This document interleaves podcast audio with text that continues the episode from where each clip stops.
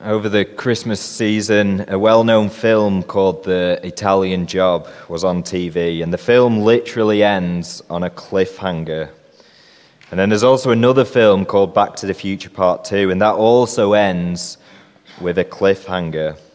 And a cliffhanger makes us wonder what will happen next. Something has happened in the film which brings us curiosity to what will happen next. Films and books sometimes do this so that we will buy the next book or watch the next film. In Esther chapter 4, we ended on a cliffhanger. We saw Esther chapter 4 that the Jews had heard about the death sentence they had received. Haman, the enemy of the Jews, had the king write in law that all the Jews would be destroyed. And this law that was written was set in stone, never to be overturned. This law that was made by the king for Haman couldn't be stopped while Haman was living. While Haman was living, the king had to bring this law about. Because of this law, the Jews were fasting and seeking the Lord so that he would turn away this calamity from them. We had Mordecai telling Esther to go to the king to plead with him for her people. And Esther, firstly, she didn't think this would work, but then Mordecai persuaded her she wouldn't escape, and that God has brought her to the throne for this time. At the end of chapter 4, Esther committed to going to the king and pleading for her people. And we also saw that there was a law that said no one could go to the king unless he calls you. And if people went to the king uninvited, they were often taken away and killed. But sometimes the king would accept the person and extend a golden scepter to them. So, what will happen to Esther? Will the king allow her to come into his presence, or will Esther be struck down? Let's see what happens as we read Esther chapter 5 to 7. So, in the church Bible, that's page number 504. And the larger print, that's page number 777. So, Esther chapter 5.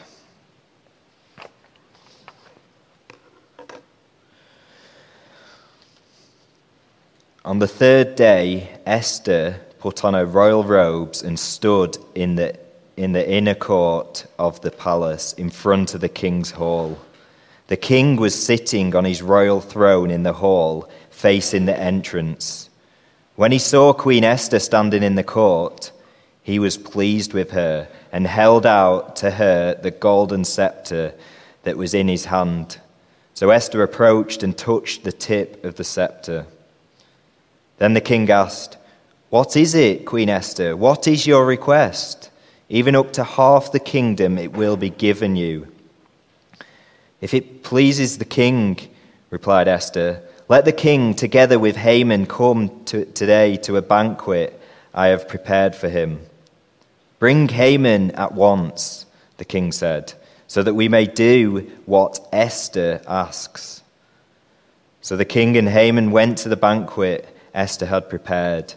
As they were drinking wine, the king again asked Esther, Now, what is your petition? It will be given you. And what is your request?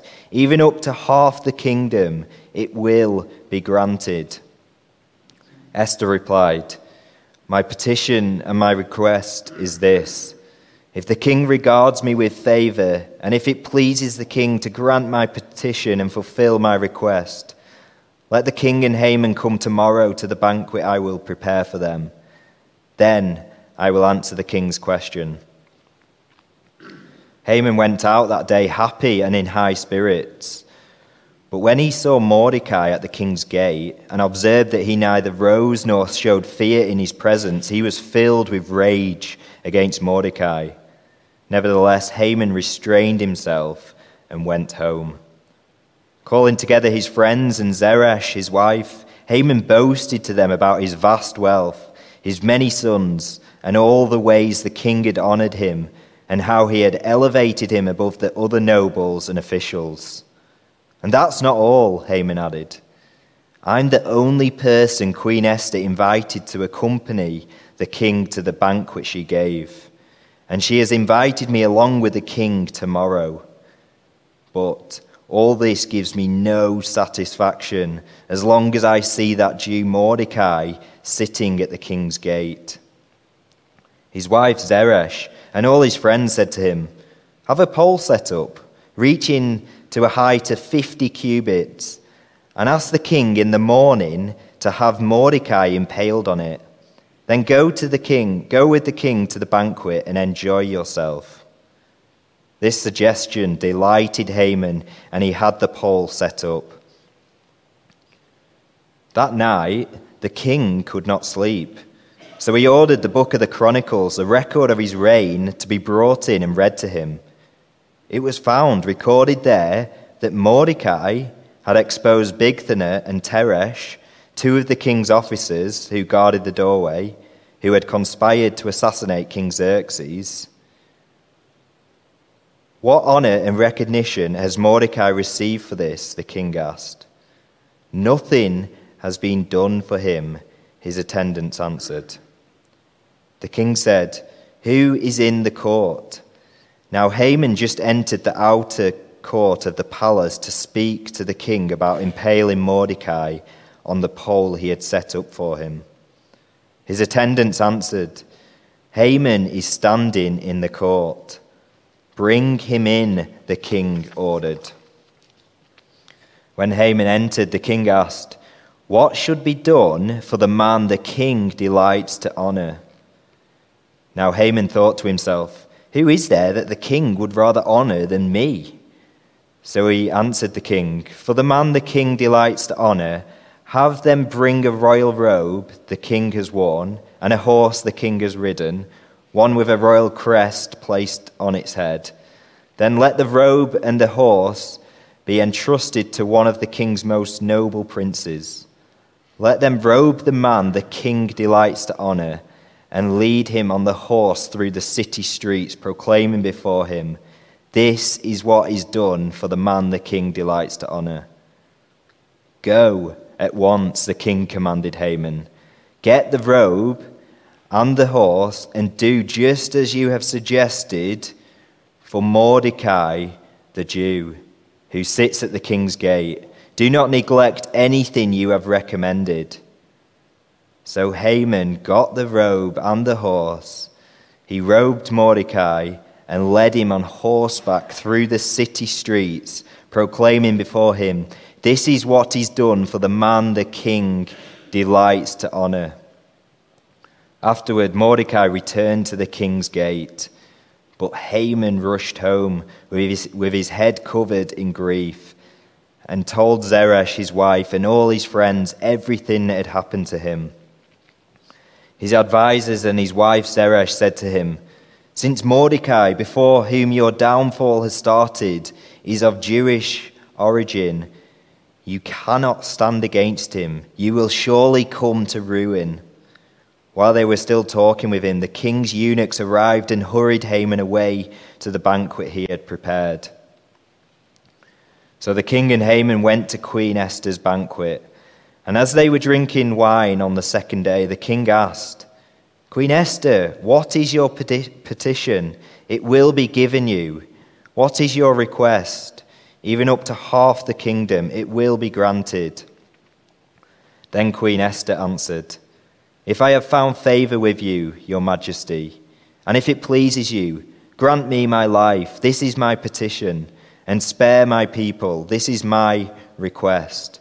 For I and my people have been sold to be destroyed, killed, and annihilated.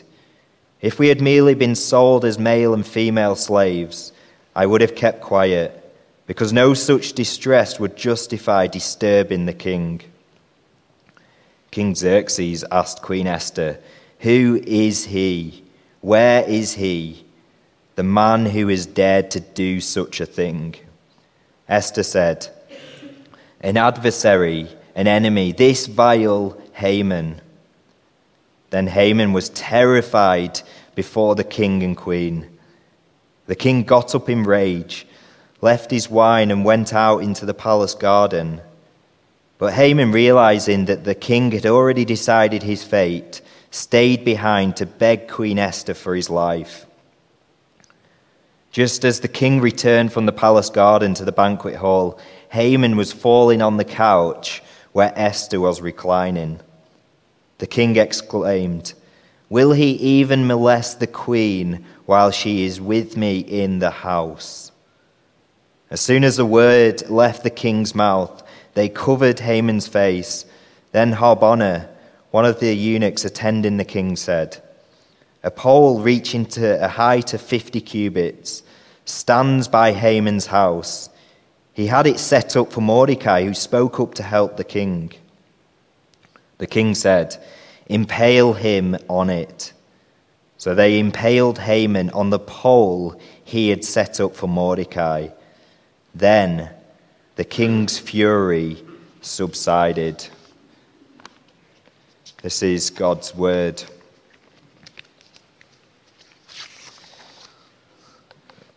And we start off with point number one Esther's request from verses uh, from chapter 5 verses 1 to 8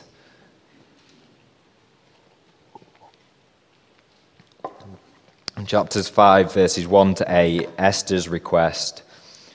Sometimes in football matches, one team goes ahead and scores two or three goals, and it looks like to everyone that that team will win. But then what occasionally happens is the other team comes out fighting, and they come back into the game and end up winning. And the game is usually, and the game is turned on its head. A reversal happens. In tonight's passage, we get some major reversals. The first one we see is here in verses in chapter 5 verses 1 to 8. As we read, we saw Esther go into the king and receive him favor. The king extends this golden scepter to Esther. And we see the first part of this plan, it goes swimmingly. Esther isn't killed, she receives favor. Then the king says, What is your petition? What is your request? Even up to half the kingdom I will give you. This isn't the king literally offering Esther half the kingdom. What he's saying is, I'm in a good mood, try me. And as she receives favor from the king, she doesn't go straight into, Can you save my people? But instead, she asks, Esther, she asks the king and Haman to come to a banquet. And then we see that they come to this banquet and they enjoy it. But the king again, he asks Esther, What is your petition? But, the, but Esther delays again, and we don't know why she delays, but she does. We read Esther wants the king and Haman to come to another banquet. And the big reversal is there. Esther starts calling the shots. She goes from being the one called into the palace and ordered around and Esther, she had no control. She followed all the instructions of the king. Yet now the king and Haman, they're doing what Esther wants. Esther is making the decisions for those who rule the world. A great reversal has started. Esther is ordering the king and Haman. We see here that Esther is brave because the king asked her twice now, What is your request? But both times She's invited him, invited them to a banquet. We see that the king, he really wants to know why Esther has risked her life. And the, key, the king keeps saying yes to Esther. And we see in the next part in Haman's, in Haman's pride that this delay seems to be a foolish, it seems to be a foolish thing at first. We see that incoming danger in the next point in Haman's pride from verses 9 to 14 of chapter 5. It may cost Mordecai his life. So we see after the banquet, Haman, he goes out and he's, and he's in high spirits. He goes out and he feels great about everything. But then he sees Mordecai. And Mordecai still doesn't show Haman honor or have any fear for Haman. And this makes Haman furious. But we see here in verse 10 that Haman restrains himself. He remembers that there's a death sentence on the Jews. I won't have to put up with Mordecai much longer. Soon him and all his people will be gone. And then we see Haman, he goes back to his friends and his family and he boasts about all that he has. Haman talks of his ten sons, his vast wealth, how the king has elevated him above any other noble, and then Haman boasts about being invited to this banquet. We see here that Haman is full of pride. Haman's number one is Haman. He's the best. And he boasts that everyone near him about himself. But then Haman says, All this doesn't give me satisfaction while I still see Mordecai living. Haman hates Mordecai and he hates the Jews because they live differently to the other people. But why here is Haman attacking just Mordecai. We see in chapter 3 that Haman chose to attack all the Jews and not just Mordecai, but here he just centers on Mordecai. Haman is angry because he's not getting something he wants. Haman has nearly everyone bowing down to him, but his focus is the one person who doesn't bow down to him. The praise of people is what gets Haman up in the morning. Haman is self centered and his heart is self focused. Therefore, when he doesn't get this praise, he's left furious. And we can look at Haman and think, whoa, he's over the top. We'd never be like that. But we can learn a thing or two from, from this scene. One writer says, Haman is a case study into what happens when our idols are challenged. Haman had made a public recognition of his idol, and his response was that he felt great about it. But when his idol was challenged, he lashed out in anger. There was a void in Haman's life that no success could fill. I wonder what makes you angry. Obviously, we should be angry over sin and injustice in the world. But what things in your life make you angry when they don't go your way? When things don't go your way, are you tempted to lash out? Because I think this is often a struggle for us all, isn't it? We think we're due something, and when we don't get it, we go mad or start up in a bad mood.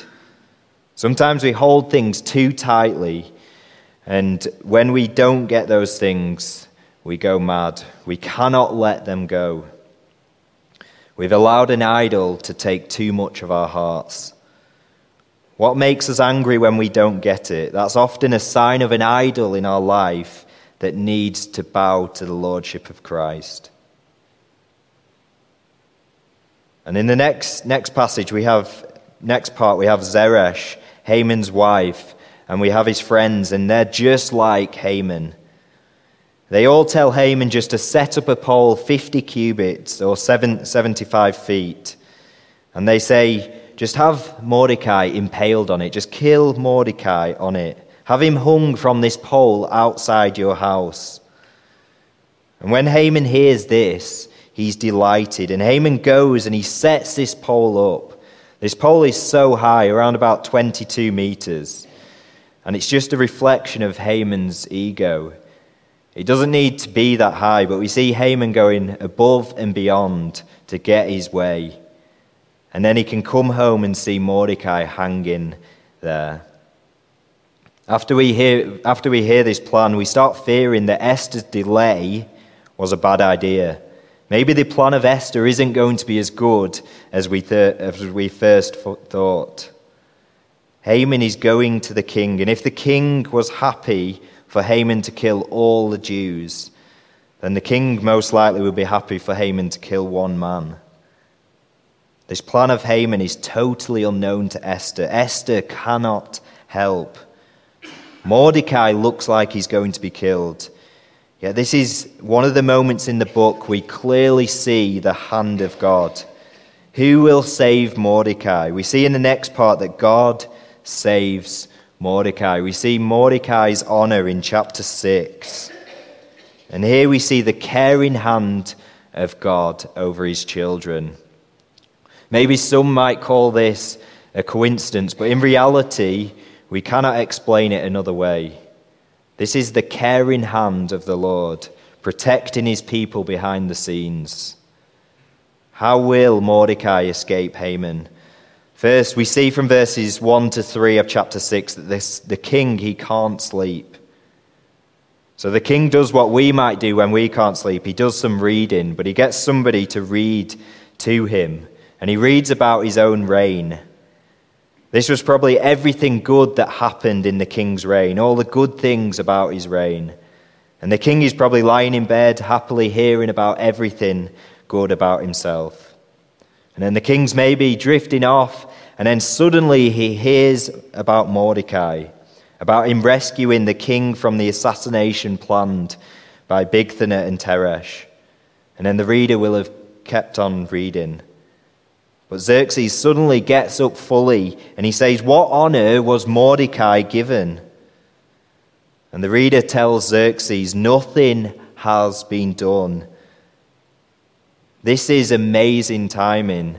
There's someone coming to have Mordecai put to death, and the king suddenly, out of nowhere, finds out that Mordecai deserves recognition. And the king knows he needs to re- reward Mordecai quickly. Behind the scenes, the Lord God is working for the good of Mordecai. The Lord has stepped in when nobody else could help, and the Lord will stop the plans of Haman. Esther chapter 6 reminds us that the heart of man plans, plans their way, but the Lord establishes their steps. It's a reminder that the Lord works all things according to the purpose of his will. Esther chapter 6 helps us fight our worries with faith in the steadfast Father, the one who watches over our every move. The words of Jesus come to mind from Matthew chapter 6. He says, Do not be anxious about tomorrow, for tomorrow will be anxious for itself. Sufficient the day is for sufficient for the day is its own trouble. We often fear the future, don't we, and different circumstances that might occur. We naturally want to know what will happen, and we naturally want to be in control of those situations, don't we? But the truth is, we can't. But we shouldn't fear because, the because we know the one who is in control, and he's our Father. He's the one who is more reliable and wiser than us all. Esther chapter 6 helps us remember who is in control and who is watching our every circumstance. And it reminds us to look to the hills and remember that our help comes from the Lord, the maker of heaven and earth. Psalm 20, verse 7 says, Some trust in chariots, some trust in horses, but we trust in the name of the Lord our God. In this passage, Esther is unaware of Mordecai's danger, yet the Lord reaches out through King Xerxes. And we see the way this passage goes, it becomes laughable at Haman's expense. We see that the king, although he knows Mordecai must be rewarded, again we see he needs somebody to tell him what to do. The king never seems to be able to make a decision on his own, so who will help the king decide? We see that Haman's in the court already. Early in the morning, he's probably been setting up this pole to kill Mordecai all night. And he's there to ask the king if he can kill Mordecai. But first, the king, he asks Haman a question What shall be done for the man the king delights to honor? And Haman, just like earlier on, he thinks about himself. He thinks, Who must the king want to honor other than me? We see right into the heart of Haman here in verse 6. Who would the king want to honor other than me? Haman thinks about himself and himself alone. And then what Haman says next is ridiculous. He, he wants the king's robe, the king's horse, and then to be led with them on the horse through the streets. And then, he, and, and then have him proclaim, This is what is done for the man the king delights to honor. And this request of Haman is most likely him calling to be made the king's equal. Haman is full of himself, and his ego has made him a fool out of himself. Because the king is asking Haman what should be done for Mordecai. Mordecai, the one Haman is seeking to destroy. The whole reason Haman is in the court, the king's court, is to destroy Mordecai.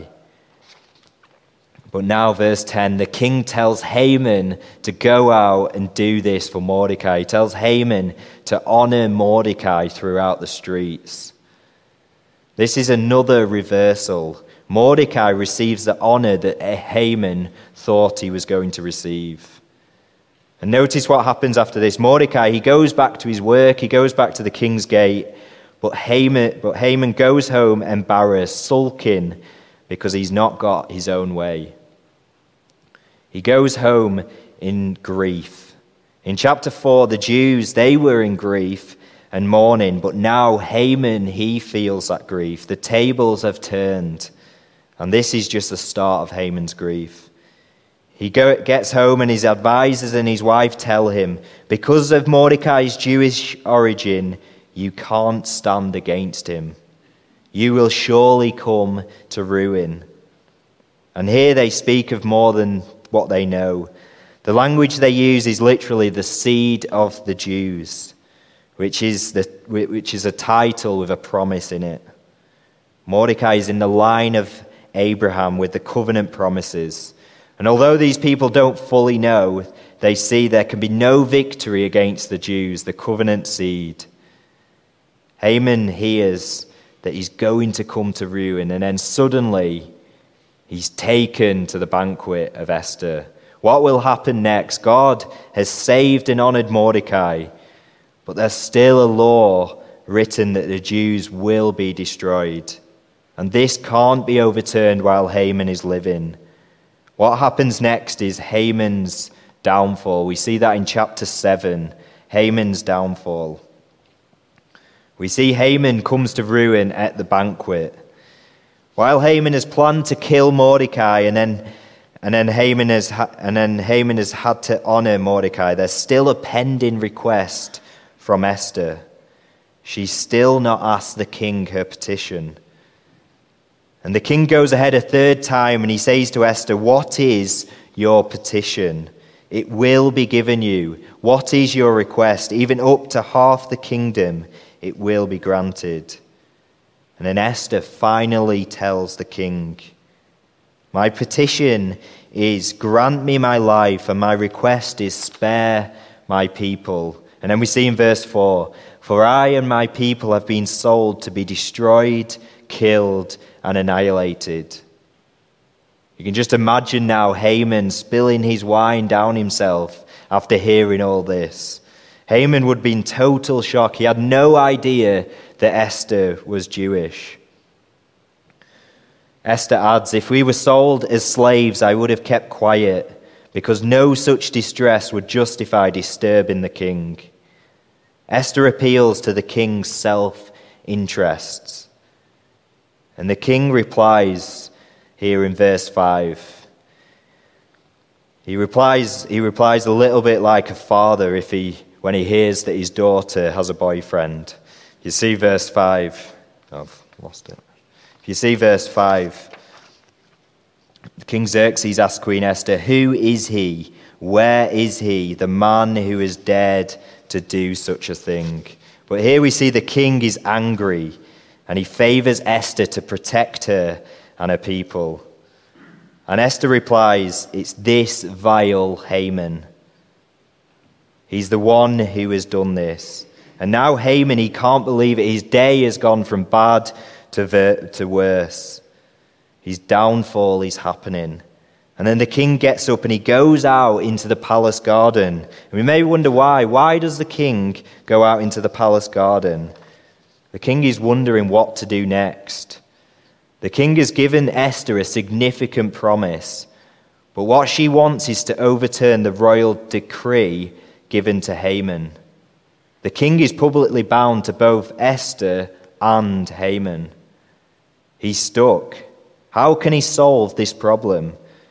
But while he's going out, but while this is going on in the king's mind, Haman falls onto Esther begging for mercy.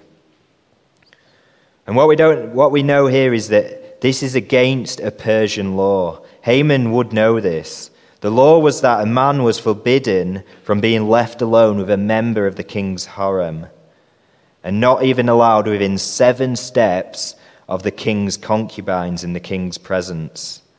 Haman knew this, but he's so distraught at his incoming doom, he begs for mercy. And then the king comes in and he receives a way out of his situation. He realizes Haman has given him a way out. Now the king can dispatch Haman, save the queen, and reverse the edict smoothly. And then we see in verse 9 Harbona knows Haman's fate. And suddenly he remembers that Haman has set up a pole outside his house. And he tells the king, and the king says, Impale him on it. And now we reach Haman's end. He's put to death on the pole that he set up for Mordecai. This is a major reversal. Haman re- receives what he plans for Mordecai. Haman swaps places with Mordecai. He dies in his place. But look at the last part of this of chapter 7. Then the king's fury subsided. With Haman's death, the demands of the law are satisfied. The Jews now can be saved. As long as Haman lived, there was no way for the king to meet Esther's wish without the king being humiliated. As long as Haman lived, the death sentence remained on the Jews. But here, as Haman dies, he satisfies the king's anger. This is a picture of propitiation. Propitiation means the satisfaction of wrath by the means of sacrifice. The death of Haman propitiated the wrath of the king.